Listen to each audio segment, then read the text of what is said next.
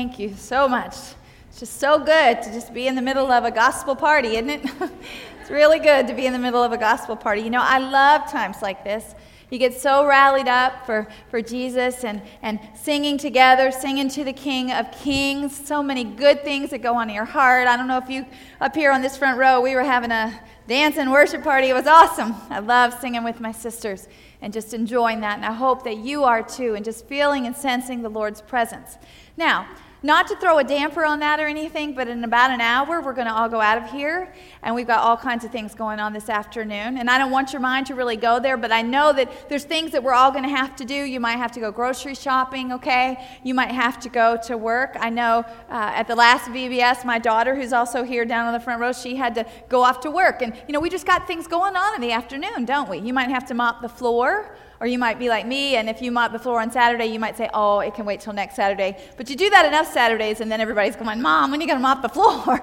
but you know, we just got stuff that's going on, right? Things that we've got to get done in our lives. And I, I know that we all have those things going on.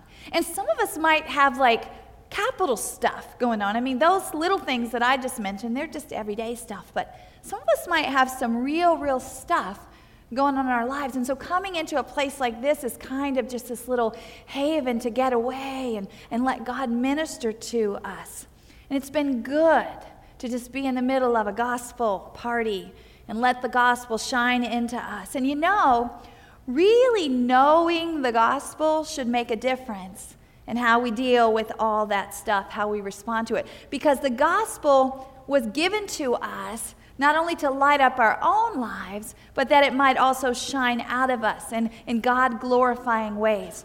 The light in us drawing other people to God. Just like that little girl in the video. She went up and she shined the light. She gave people a picture of who God made them to be. I want to read you something in the book of Matthew if you want to turn there. We've been singing about it all weekend. In Matthew chapter 5. Matthew chapter 5, verse 14. It says, You are the light of the world. A city set on a hill cannot be hidden, nor do men light a lamp and put it under a basket, but on the lampstand, and it gives light to all who are in the house. Let your light shine before men in such a way that they may see your good works and glorify your Father who is in us in heaven. Ladies, God's work of the gospel in your life is really the answer to the question that might be rumbling in your life of genuine. Because, see, the gospel is God putting the light in you through faith and love, like we've been talking about. And then it's about Him empowering you to shine that light out of you. That's genuine Christianity. The light's in you, and then the light shines out of you. And God does this work. Remember, we said, For I am confident, he said, for I'm confident of this very thing, that he who began a good work in you, or we can say in me, will perfect it until the day of Christ Jesus. And that doesn't happen overnight, does it? It's a continual working of God in our lives. I've told you about some of my story this weekend, and I'm 46 years old now. God's still working in me. Hopefully, in another 10 years, there's going to be another picture to put up in there that God's still working, or maybe He will have already called me home. And you know what? I'm ready. That's great. I'd love to go.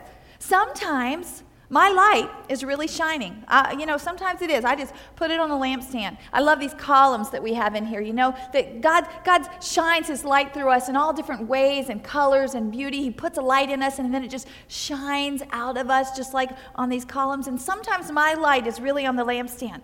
But then some stuff happens, you know? And the question is, what do I do with this light in me when the stuff happens? You know, stuff can be big stuff going on in your life, or it can be little stuff. It can be really good stuff going on, or it can be bad stuff going on. It can be something that happens to us, or it can be something that we do to ourselves. Stuff can be sin that you've been dealing with for as long as you can remember. Or it can be this temptation that just comes out of nowhere.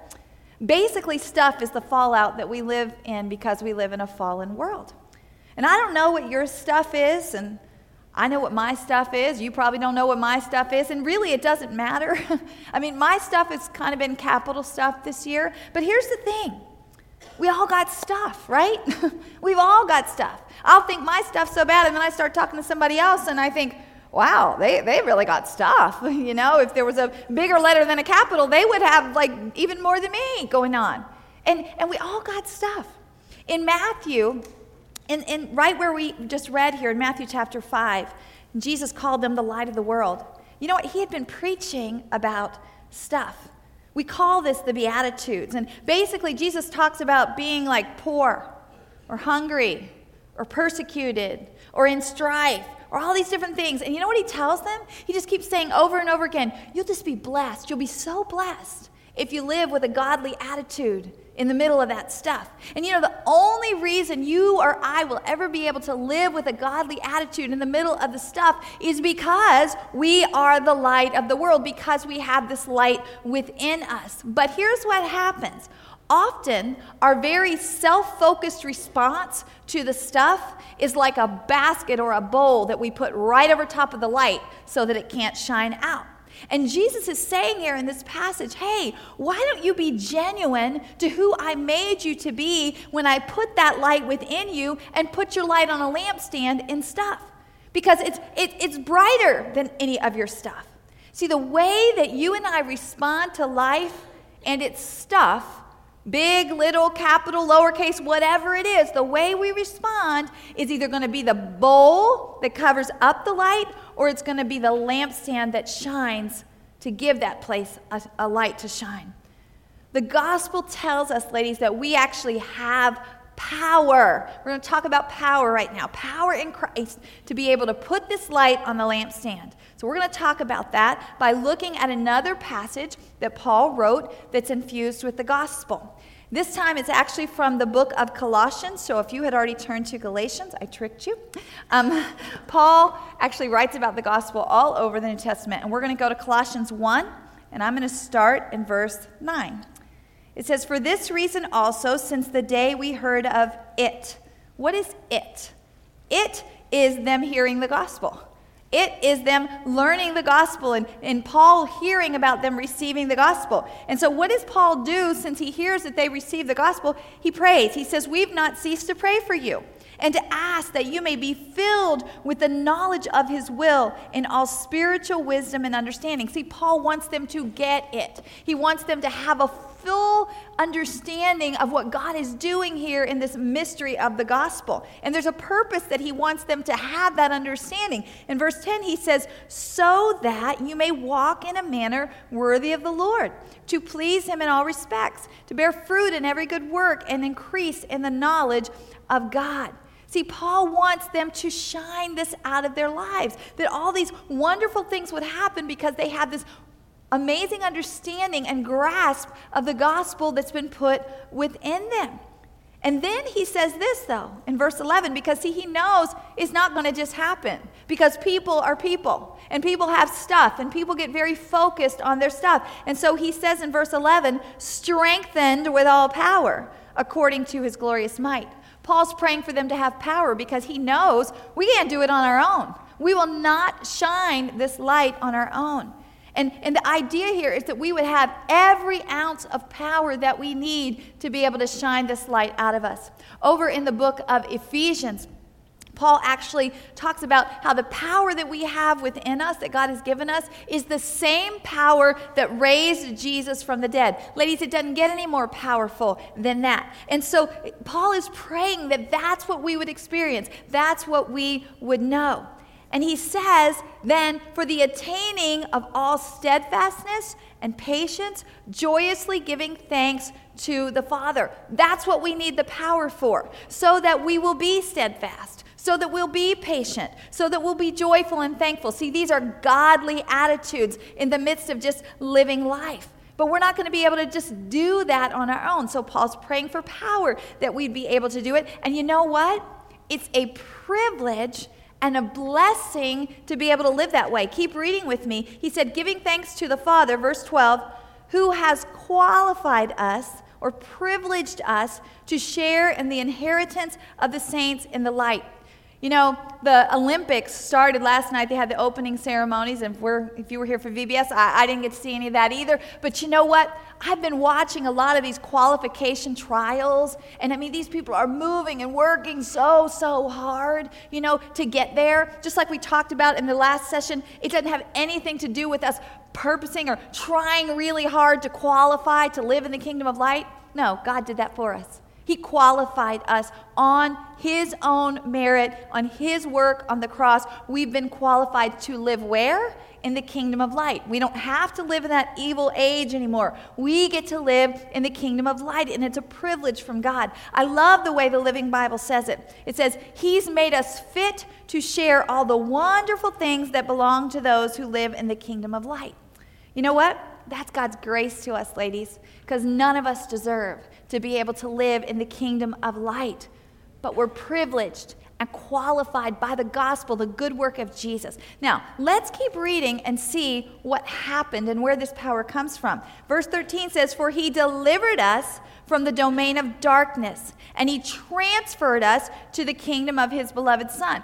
Back in the book, book of Galatians, he called it the evil age. Now he's calling it the domain of darkness. And it says he delivered us or he rescued us out of it, and he transferred us to the kingdom of his beloved Son, which is the kingdom of light. Okay, and so then in verse 14 it says, In whom we have redemption the forgiveness of sin. Right there is a little nugget of the gospel. It's, it's a condensed version of the gospel. He took us from something and he took us to something. And now Paul's going to tell us who this is all about. He's going to talk about our Jesus. Listen to these verses. Verse 15 And he is the image of the invisible God, the firstborn of all creation. For by him all things were created, both in the heavens and on earth, visible and invisible, whether thrones or dominions or rulers or authorities. All things have been created by him and for him. And he is before all things, and in him all things hold together. He is also head of the body, the church, and he's the beginning, the firstborn from the dead, so that he himself might come to have first place in everything. For it was the Father's good pleasure for all the fullness to dwell in him, and through him to reconcile all things to himself, having made peace through the blood of his cross. Through him, I say, whether things on earth or things in the heavens. Wow. Do you see who it is that lights up your life, who it is that qualifies you, who it is that rescues you, who it is that puts this light of the gospel in your life. He's the only exalted God who is first in everything. And, ladies, everything about life is about Him. See, not only is the gospel about Jesus, see, a lot of people are okay with the gospel being about Jesus, but you know what? Your life is about Jesus. My life is about Jesus. So, why in the world would I cover up His life with mine? Why do we do that? How much better to exalt Him? How much better to lift him up and live in that kind of power? See, the power for living genuine Christian lives is in making much of Jesus, exalting him. Now, we say that, and I really believe we intend to mean that and live that, but here's what happens we get way too caught up in ourselves, way too caught up in our stuff, our, our good stuff, our bad stuff. And you know what happens? We do not exalt him. We end up putting a bowl over his light or a basket over it, and we end up exalting ourselves. What do I mean by that? Let me tell you something that happened to me a few months ago, and, and this is just a lesson that God has been just continuing to, continuing to teach me. He's such a good teacher. I was out for my morning run, and that's also my prayer time. So I'm out, and, and I've learned over the last few years, you know, how good it is to not just jump in and start telling God all my stuff. But you know what? That morning I had a lot of stuff I was going to talk to him about. So I was just kind of going through the motions of exalting him. I'm, I'm out there running and I'm like, oh God, I, I love you. God, I lift you up this morning. I exalt you. And you got to know when I run, I go really, really slow. So it's more like, oh God, I love you, because I'm not a very fast runner. But so I'm out there and I'm doing this God, I love you, I exalt you, I lift you up. You know, just these phrases. And all of a sudden, and this doesn't happen to me all the time, but the Holy Spirit just kind of spoke right into my mind very clearly. He said, Do you think you can exalt God? I mean, it was so clear that I almost stopped, which wouldn't take much because, like I said, I go pretty slow. But uh, I didn't know what to do with that. So I just kind of started back in and thought, that's weird, you know, and just, oh God, I exalt you. Do you think you can exalt God? And the question just wouldn't go away. And as the conversation bore out and, and worked out with the Holy Spirit, here's what he was saying to me Sharon, you can't exalt God. He already is exalted. It doesn't matter if you say some words about him every morning in your prayer time, he is exalted. He is the Lord over all the earth. Oh, it's great for you to exalt him, but don't think you can lift him up. He holds the world in his hands, and you think you can lift him up? I got a real dose of humility that morning and realized who he is. But here's the question then that the Holy Spirit presented me with the question is Are you going to exalt him in your life? Because that's what exalting Jesus is really about. Are you going to put him above your stuff? Because the only way that you can exalt God, he already is exalted, but Sharon, the only way you can exalt him is if you'll put him on top of your stuff. See, I already had all this stuff that was already at the surface of my life that day that was really on the top of my life. My mind was focused on it, my heart was focused on it, I was worried about it, I was afraid in it, all this stuff going on in my life, and it was exalted. He was not. But I was just saying, Oh God, I exalt you. Didn't mean anything. He already is exalted. God was saying, Are you going to exalt me? You know what? God's a good teacher. Not too long after that, having a conversation with my assistant. Her name is Kelly. Some of you may have met her out there, and she just does a great work with all the different things that she handles, and so appreciative of her.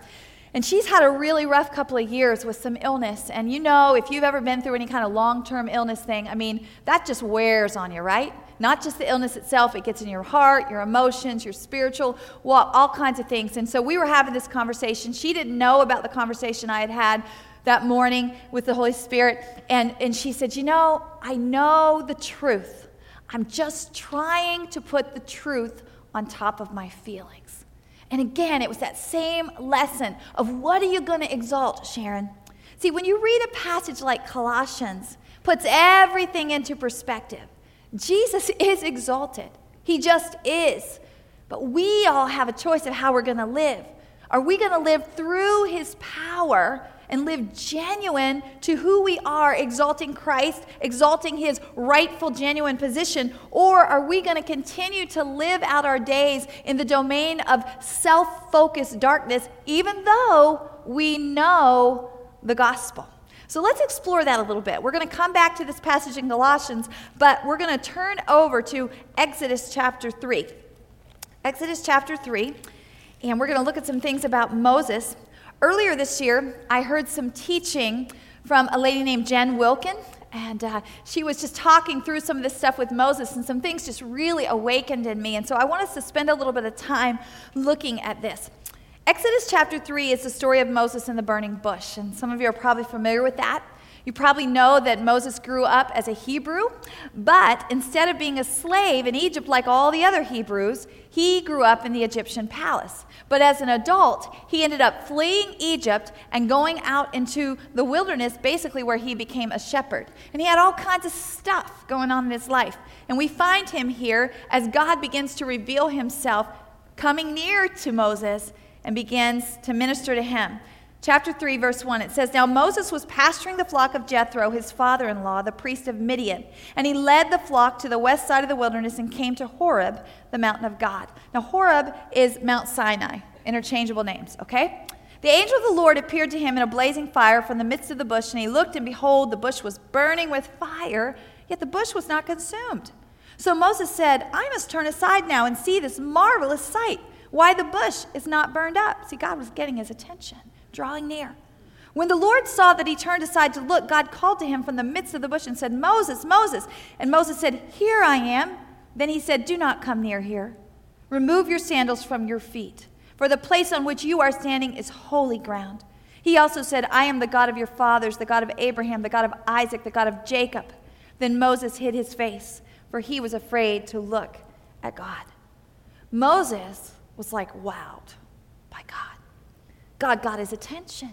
And God began to speak to him. And in the next few verses, God tells Moses about these amazing plans that he's got to rescue all these Hebrews from Egypt and take them to the promised land. Now, just so you don't miss it, right here in the Old Testament, way back then, is a picture of the gospel. God's going to get his children out of slavery, the slavery to sin, and he's going to take them to the promised land, which is abundant life. So, already, right there, it's right there in the Old Testament.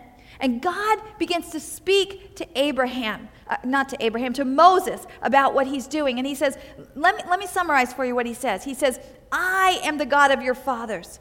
I have seen the affliction of my people. I have given heed to their cry. I am aware of their sufferings.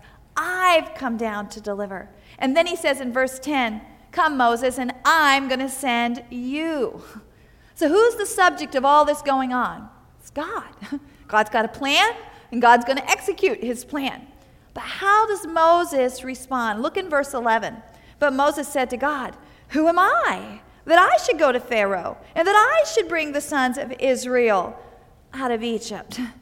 Notice that Moses has turned aside from looking at this wow of God and put all the attention back on himself. See, all of a sudden, more stuff was happening in his life. God wanted him to go where? To Egypt? I don't think so, God. I don't want to go there. I don't want any part of that. But how does God respond? Look at verse 12.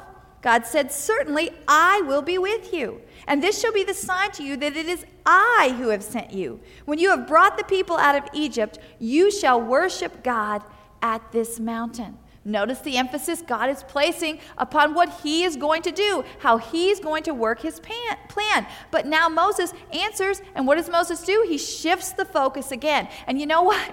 It's kind of like a wrestling match. What's the point of a wrestling match? To see who's going to end up where?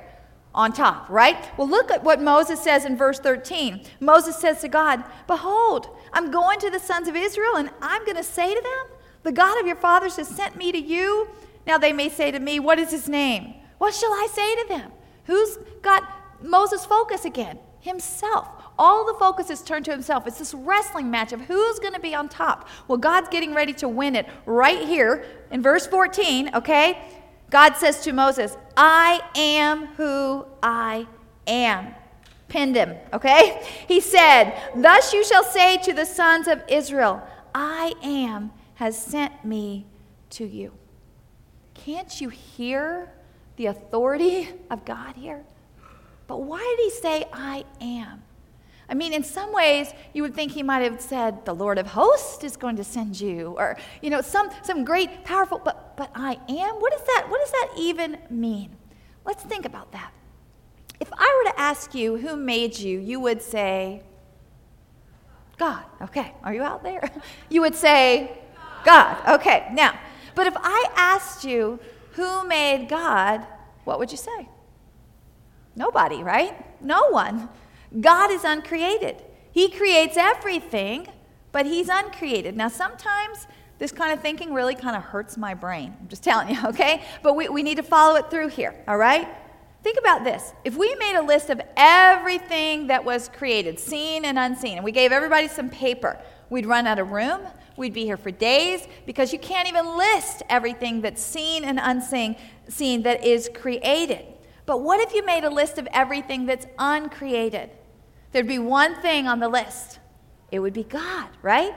Because God is uncreated, yet He creates everything. And what if I asked you this? Who sustains you?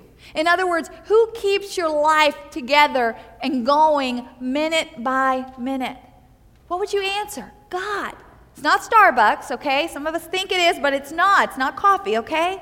But if we asked, who sustains God?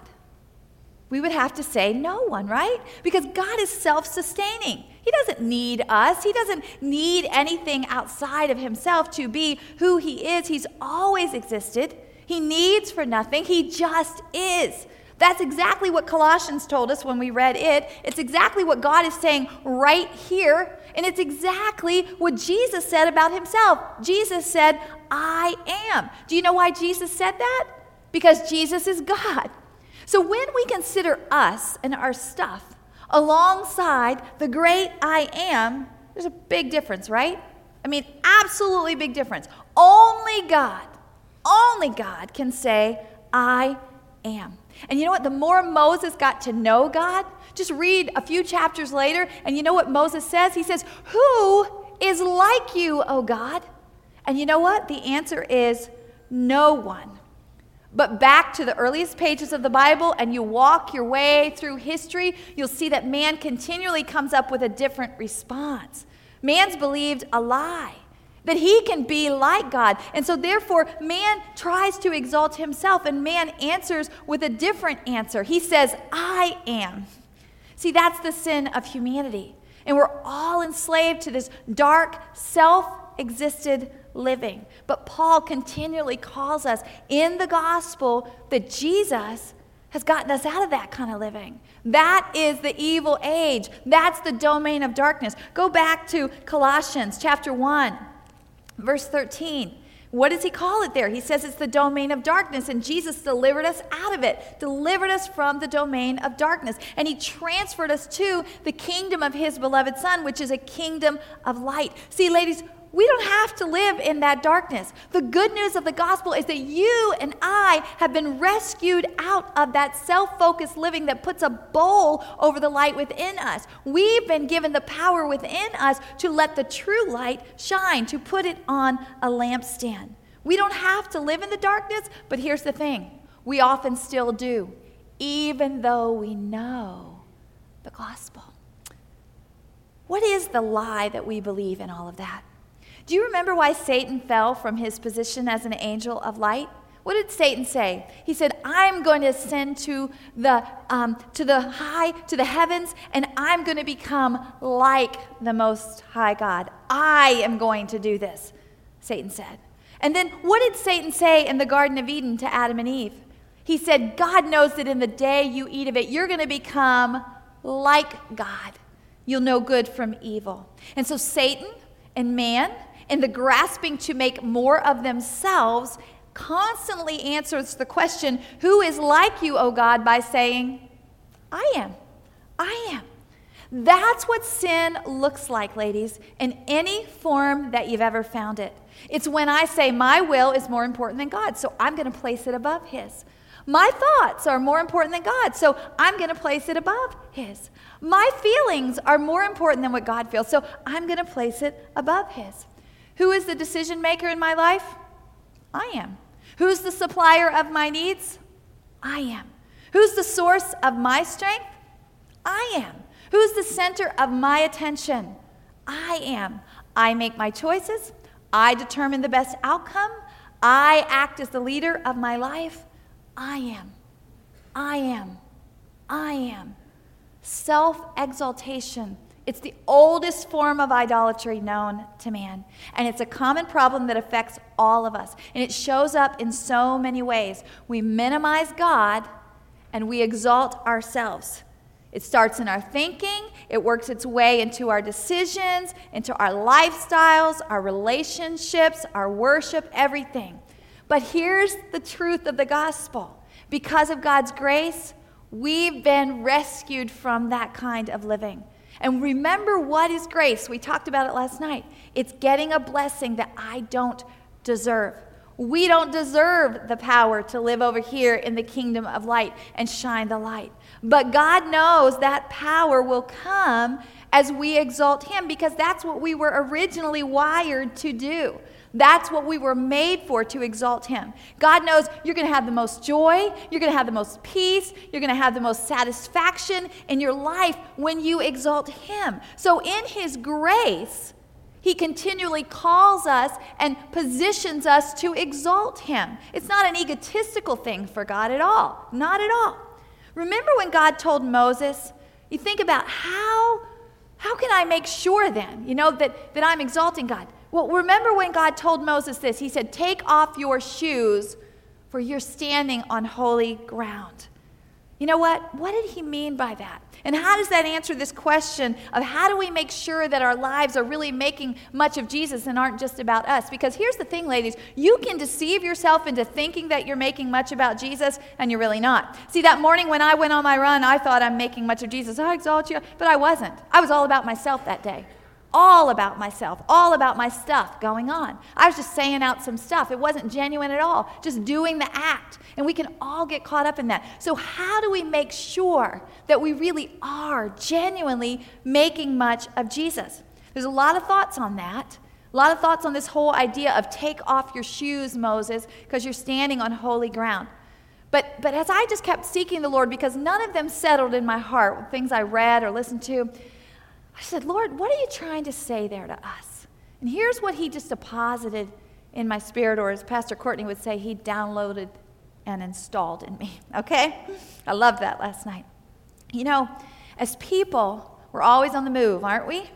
Always making plans, figuring things out, got a list, got an agenda we rarely stop. I mean, really, really stop to humble ourselves and really look at God. You think about for Moses, I mean, he needed shoes on out there in the wilderness, right? If he was going to take them off, they didn't have like Velcro closures, okay? I mean, you got to tie the things and all that kind of stuff. He was going to take off his shoes. He was going to have to stay a while, right? He's going to have to sit down and really look at God. And I think the idea here is to be intentional and really look at the great I am. Take off your shoes, settle down, settle your heart, give a good, intentional look at God. Not just run by Him on a Sunday morning and kind of wave at Him a little bit, but no, take your shoes off and really spend the time with God and look at Him. See, in this conversation with Moses, God was getting ready to do something incredible. He was getting ready to just like pour out power on Moses because we know what Moses went and did, right? I mean, the plagues that came on Egypt, the parting of the Red Sea, God did all that work. God shined his glory through Moses. But see, first, Moses was going to have to humble himself, take off his shoes, and really look at the great I am. God was going to give him a new pair of shoes to walk in, a pair of shoes that were full of power. And I believe this morning, as we've been walking through this whole idea of genuine, that God wants to unleash power in our lives too. But see, we've got to be willing to take off our sandals. You know what? God had to continually work in Moses. It didn't happen like that. Oh, sure, God, that's what I'll do. And all of a sudden, he's this amazing person. God had to continually work in him. God called him to the mountain over and over again, sometimes called him up there for 40 days at a time. Can you imagine if you said to your husband or somebody in your family, hey, I'm going to Women's VBS for 40 days, I'll be back, okay? I mean, to get here for four hours is like killer to some of us, okay? We, we can't do it. I mean, he, and I'm not saying this is the only place that you can meet with God, you can meet with God in your bathroom. I mean, the, the thing is that you take off your shoes. See, Moses had to go to the tent of meeting with God over and over again, go to the mountain. I wonder how many times he took off his sandals and he humbled himself and stopped and really let God minister to him who he was. Here's the thing about Moses. It was said of him that many times he would come out of, of meeting with God and his face would literally shine with the light of God's glory. And see, we say, Oh, I love that. I want my face to shine with God's glory. Well, I would say, Are you willing to take off your sandals and really look at God? Really exalt Him above yourself. What, what does that really look like, though? I mean, what does it look like to exalt Him above yourself, to put His light on the lampstand? Let's just think through a few things here. What about in how we read the Bible? Think about how many of us typically approach reading the Bible. We might pick it up in the morning, we say, Oh, this morning I feel kind of hopeless and sad. So you start looking up Bible verses on joy or happiness, and, and then you sit there and you wait for it to just kind of feel, yeah, you know, like joy, waiting on it, waiting on it, God. Let me read some more until I find something that's going to make me feel good. See, that kind of Bible reading makes the Bible about me, about how I feel. See, we often treat the Bible as if it exists to make us feel better. And we also tend to ask this question a lot when we read the Bible How does God want me to apply this to my life today? Now, that is a great question. But if that's the only question we ever ask, it's all about us. It's still very self centered. See, the Bible's not a book about us. You know what the Bible's about? The Bible is about God. And when we are exalting God, You're going to read your Bible differently. You're going to read it repetitively. You're going to engage in study. You're going to read it in context. You're not just going to pick out little pieces that make you feel good and throw away the ones that don't, and also just leave out the ones that you have no clue what they mean. No, you're going to get in there and you're going to read it. And you're going to say, I don't know what that means. I don't have a clue what that means. But you know what? I love God and I want to know Him. And so I'm going to read it again. And I'm going to ask some questions. And I'm going to ask him because he's put the Holy Spirit within me, who is my teacher, and he can teach me. He's more than able to do that. And I'm going to memorize it and I'm going to meditate on it. And eventually, God's going to show me what this means because I want to know my God. I wonder the power we would see in our lives if our Bible reading alone became about God instead of ourselves. What about in how we pray? You know, we've been given this amazing privilege in the kingdom of light to go right into the throne room. I mean, the door is always open for us to go in and talk to the King of Kings. And you would think, understanding who he is and who we are, that our conversation would be about him. But what usually happens when we pray? We monopolize the conversation, and for women, a lot of times we turn it into a big therapy session that's free, you know? But here's the thing it's not about us, it's about God. And you know what? A lot of times when Christians talk about prayer, they'll say this question. They'll say, you know, if God is sovereign, I mean, if He already knows everything, why, why do I even need to pray anyway? He already knows what I need, right? Do you see the problem in that question? It's very, very self centered. It, it, reveals that the whole reason we think we're supposed to pray is so we can ask God for what we need. What about confession? What about thanksgiving, adoration, seeking to hear from God? Let Him talk a little bit. Yes, we should pour out our hearts to God in prayer. God tells us to do that. But if all God ever hears from us is words about us, what does that reveal about us? That we're exalting ourselves above Him. I've been learning a lot about this. I still have so much to learn about prayer and so much for God to work out in me. But you know what? I'm learning I love to pray with people who exalt God during that prayer time. There's just a power that comes into that when it's not about me and my stuff, when we lift Him up, when we talk about who He is, when we listen for His voice, all of these different things, we, we lift up His will, we exalt His plans, we talk about His power, we talk about His strength, His might, all these different things. It's just a totally different experience than when we just bring our stuff and just lay it on the table. God, would you just take care of that? Thank you, God. Okay, and then we go do our thing. Totally different. What does it look like when we exalt God in worship? Well, you know, worship is all about exalting God, but so subtly it can become about us, about our preference, our style, how it makes me feel. You know, music has a quality in and of itself to stir emotions. But see, we're not worshiping just to have our emotions stirred. That can happen in a movie, okay? We're worshiping to have our emotions stirred toward God. And it's so easy for us to be exalting of our preferences and miss the point. I've been through a very long journey on this. I personally have preferences. I, I have likes. I, I, I, am a musician in some sorts of way, not great like what you've seen up here, but I mean, I can play the piano a little bit and sing and all that. I mean, I have preferences about music. But God has brought me to this place. If I come into any corporate gathering of worshipers and they are lifting up the name of my God in any kind of musical way, I have to join in because it's not about me, it's about my God. And if they're doing that, I'm going to join in because they are my sisters. They're my brothers. What are we going to do when we get to heaven and God has invited every tribe and nation around the throne and I stand back and I say, I don't like drums. I don't like drums. I'm not going to, I don't think so. You're going to have the God of heaven right in front of you. You're not going to step back, so don't step back now. I mean, when's the last time we really said, God, what kind of music do you like? You know what? I bet he likes a lot of music. I bet he likes really loud music because he's probably got really, really big ears. But you know what? We know, we know that he's got a love for the quiet heart too. You know, I, I, I know he likes the new things, uh, these new expressions of the heart of every generation that's rising up to call him blessed. But you know what? He likes those old things too. I just know he, he probably nudges the angels sometimes and says, Oh, that's that one from 400 years ago. I loved it when they wrote that. Who am I to say what exalts God. If it's about Him, if it's proclaiming truth, if it's proclaiming a heart for Him, who cares what it sounds like? Lift up the name of our God.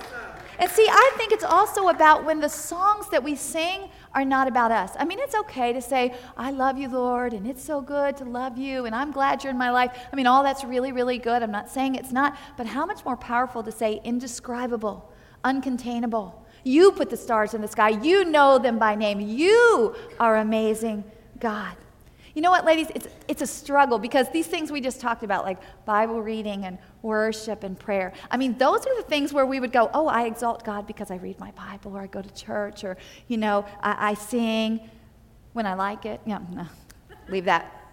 But isn't it, isn't it interesting how subtly even those things can become about me? And we don't even see it until God reveals to us but I mean, what about all the other things in our life? Because it's not just the religious stuff that's about Jesus. Life is about Jesus. Remember, we read in Colossians. I mean, think about your choices. Your choices. We all have dreams, plans, preferences of things, you know? But the Bible tells us before the foundation of the world, God had already prepared good works in advance for us to do. So God has a plan for us too. And see, it's great when our plans with God just mesh. But what I found is that doesn't really happen most of the time because I had a sin nature before I knew Christ, and so now He's transforming me and working in me, you know? And so it's not going to always line up like that. So here's the real test of exalting. Anybody can say, Oh, God, I lift you up. The question comes down to when you have a choice and God has a choice and His choice is different than yours, which one is going to end up on top? Who's going to win the wrestling match? Is your will going to be placed above His? I mean, you could run that through any scenario of all kinds of things, whether it's God wants you to shut shut your mouth and not say another word? Are you going to say it and exalt yourself, or are you going to put the light on the lampstand? God wants you to live in purity. Are you going to put God on the lampstand or live by your flesh and your senses? God wants you to give. Are you going to hold things and put yourself on the top, or are you going to be generous with the resources He's put in your hands? I mean, all these different things. God wants you to step out and do some kind of ministry you've never done before. Are you going to say, oh, that makes me uncomfortable and I've never tried anything like that? Who are you exalting? But see, you're the only one who knows what God's speaking in your heart.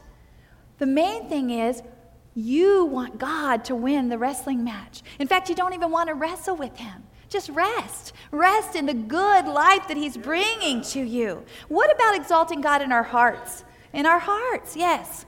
The Bible says that our hearts are laid open and bare before God. He sees our hearts. Even if we're pretending, like Cynthia talked about last night, you're not pretending with God. He sees all of it. So, what's going on in your heart? Because on the outside, we can make it look one way, but are we exalting God in the heart?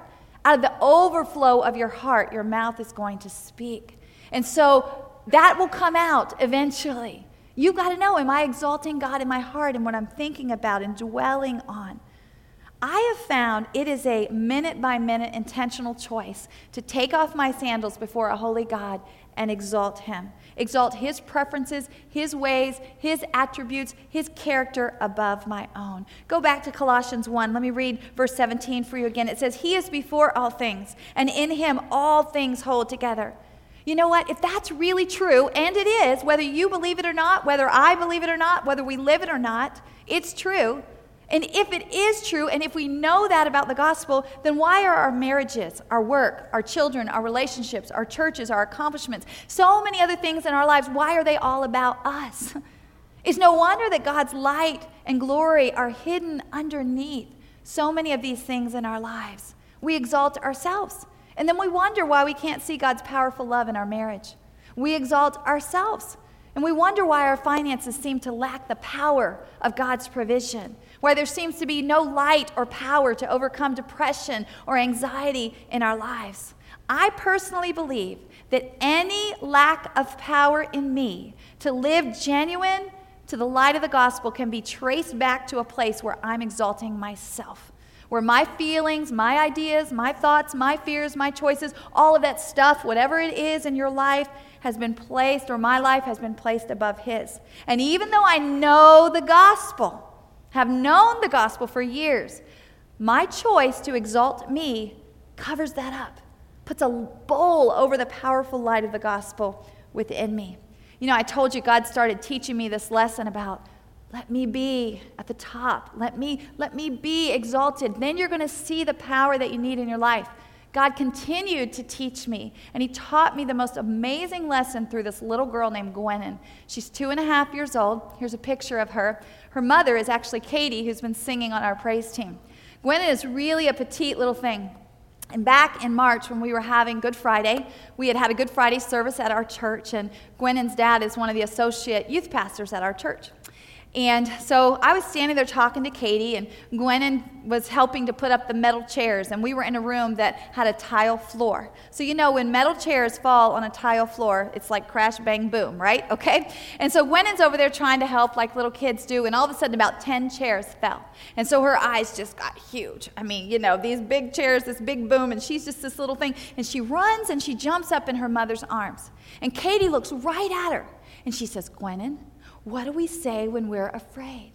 And Gwennon said, God is bigger.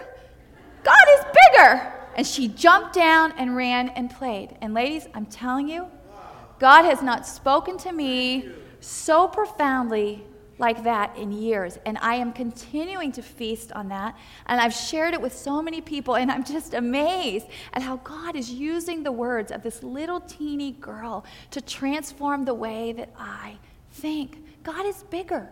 I should be able to put my stuff underneath the truth that I know of Him and go play and do life with Him in the kingdom of light. How do you let God speak into your life that He's bigger?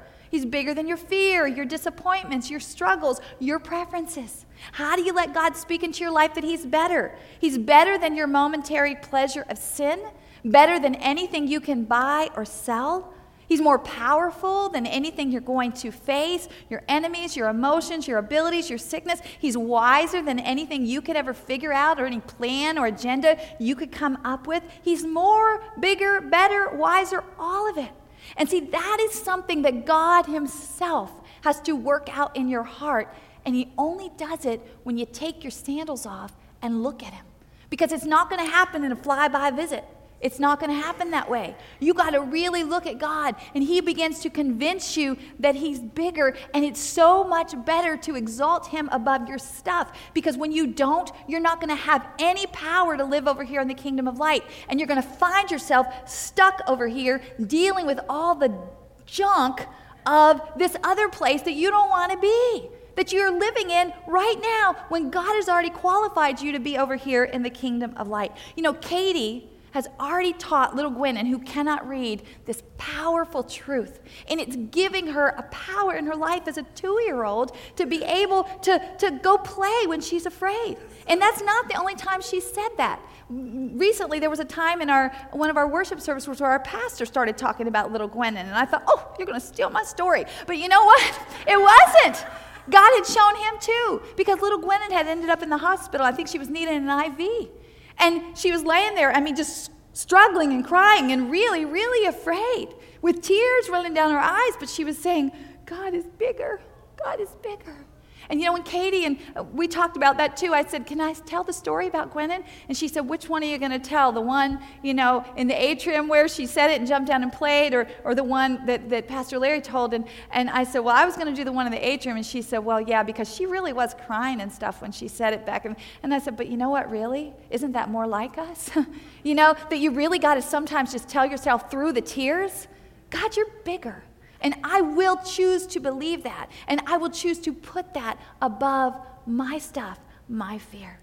The Bible tells us that the truth we find in God's word is powerful.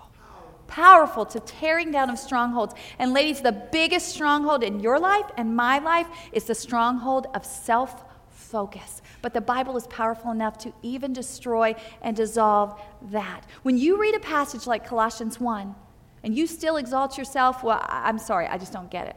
Because if you really read that and you take off your sandals and you look at that, you cannot, You cannot digest that and then exalt yourself above God. The power of God's word is the best way, it's the best tool you have for demolishing and allowing God to demolish that stronghold in your life of self focus. That's why we do ministry like we do.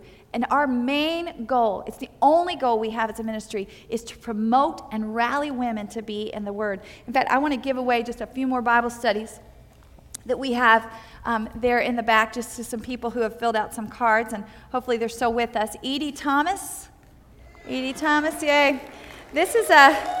This was our original Bible study that we wrote, and we've reformatted it now and put CDs in the back. It's called um, Established Footsteps. So we want you to have that, Edie. And then you can go ahead and take that to her, and I'm going to have Kelly help me with this one. Um, Audrey Duke, are you here? She's not here. Oh, poor Audrey. Okay, Beth, Beth Young. Beth Young? Yay, okay. This is another Bible study called Loving Life. It's focused on 1 Peter, just a, just a very practical study on if you want to enjoy your life. In fact, it says, that passage in um, 1 Peter, it says, if you want to love life and see good days, well, this is how you need to live. So, okay, and then Kate Van Camp. She's not here. Poor Kate. Okay. Diane uh, Sonneborn. Yay. Okay, and this is about being face to face with God's loving kindness, transforming to know about the loving kindness of God in the Psalms. Transforming. That did such a work in my life when I studied that. Even this morning, one of the things that we talk about in that study is how peace flows like a river there. Actually, that was in the Loving Light one, I think. God just ministered to me that this morning because you think about it, peace flowing like a river. A river flows into every crevice, every crevice. So, every place where you don't have peace. God's word is alive and powerful, and it will continue to speak to us, continue to dissolve anything in our lives that doesn't line up with the truth of who He is. Maybe you remember the words of John the Baptist. He said something that we would all do well to repeat. He said, He must increase, but I must decrease. He must increase. See, I put my hands up right there. That's what we tend to do. We tend to increase ourselves. He must increase. I must decrease. And, and there's a purpose to the order of how he said that. If you just try to decrease yourself, it's never going to work that way because you're never going to be convinced of why you should. You're going to think you're more important. but when you increase him, you pale in comparison. Your stuff pales in comparison. The word gives you perspective for that.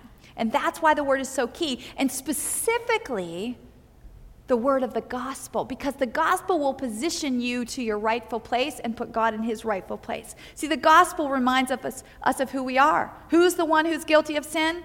I am. Who is the one who deserves a life in hell separated from God? I am. Who's the one who has been raised to life by a generously grace filled God? I am. Who's the one who's going to spend her life exalting him above herself? I am. Who's the one who's going to find my power in him and in his good news? I am. See, the gospel just positions us to where we need to be. And instead of saying, I am exalting myself above God, I say, I am, and I put myself in the place where I am, which really is in him, and he's in me. And that's the message of the gospel. Remember when I told you last night about learning that the gospel was one directional? See, just because I knew that truth that didn't mean that all of a sudden I could live that truth or that I totally have it all figured out. I wrestled with that. I didn't really want to do anything about that because my feelings still felt the same. I wanted to put my feelings on top. But God had to minister to me. And what I found is when I allowed His will to be above my own, a power to love began to flow through me that I didn't even know that I had a power that only exists in the kingdom of light. We have to exalt his ways, his truth above our own. The power for genuine Christian living lies in putting his will, his ways, his truth above our own. But it's not a one time thing. You have to do it sometimes 20 times, 50 times, 100 times a day.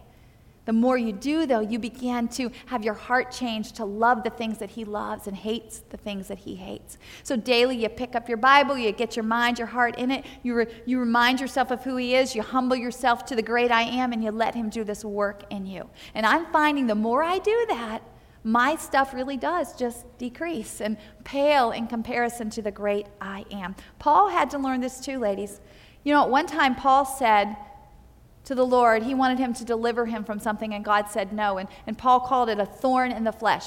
It was stuff, okay?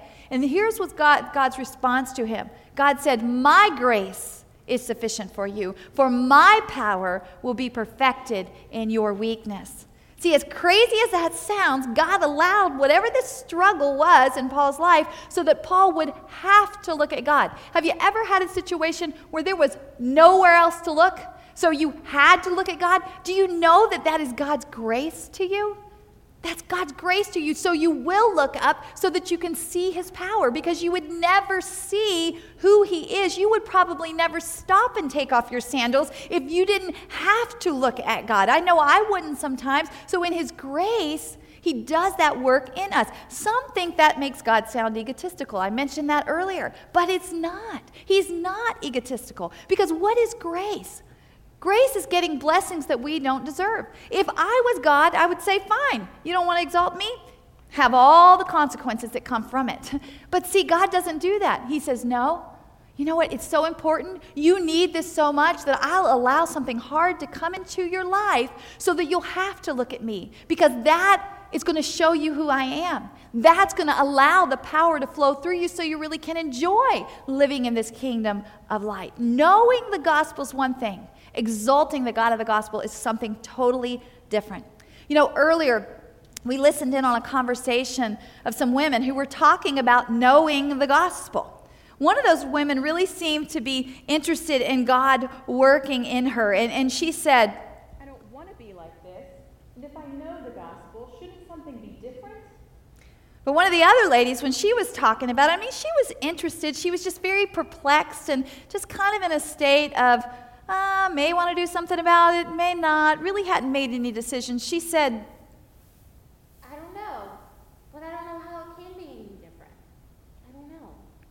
And then there was one other lady. She knew the gospel too, but she was totally content to just exalt herself. She said, When I feel like that, I just go shopping.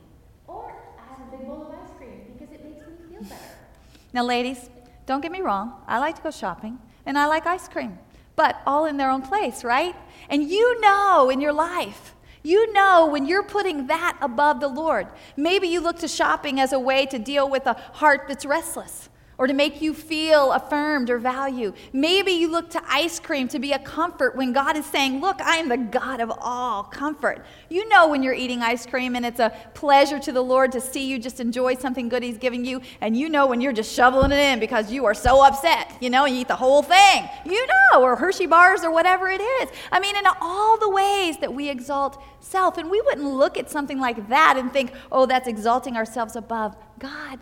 Think it through and let God work that through in you. See, we've all got to decide what kind of woman do we want to be? I want to be the kind of woman who makes it easy for God to work in me. I want to be a woman who has faith in the gospel. I want to be a woman abandoned to his love.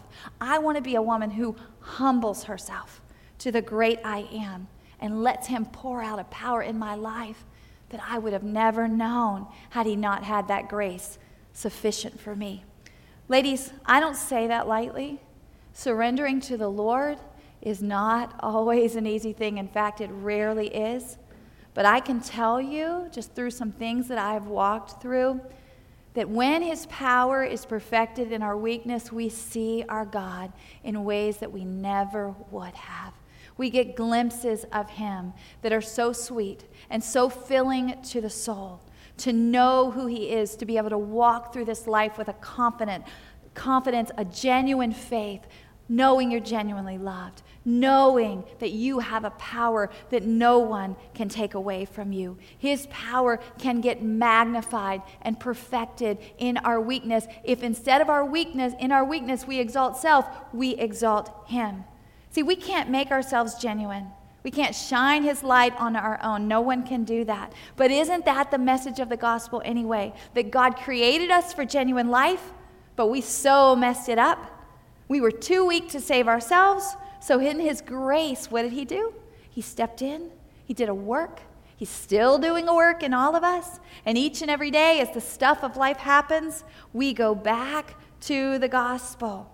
We look up to the cross We receive his grace and we exalt the great I am. And we let him shine out through us. You know what? When you purposefully choose, or sometimes even just subtly choose, or, or just are too lazy to even figure out how to choose, so by default you choose yourself because that's what will happen. When you do that, when you exalt yourself in any of those ways, you're forfeiting the grace and the power that could be yours because you settle for being your own God, for saying, I am. And you cover up this amazing light within you. But when we exalt the great I am, we receive this power to genuinely live and shine his glory.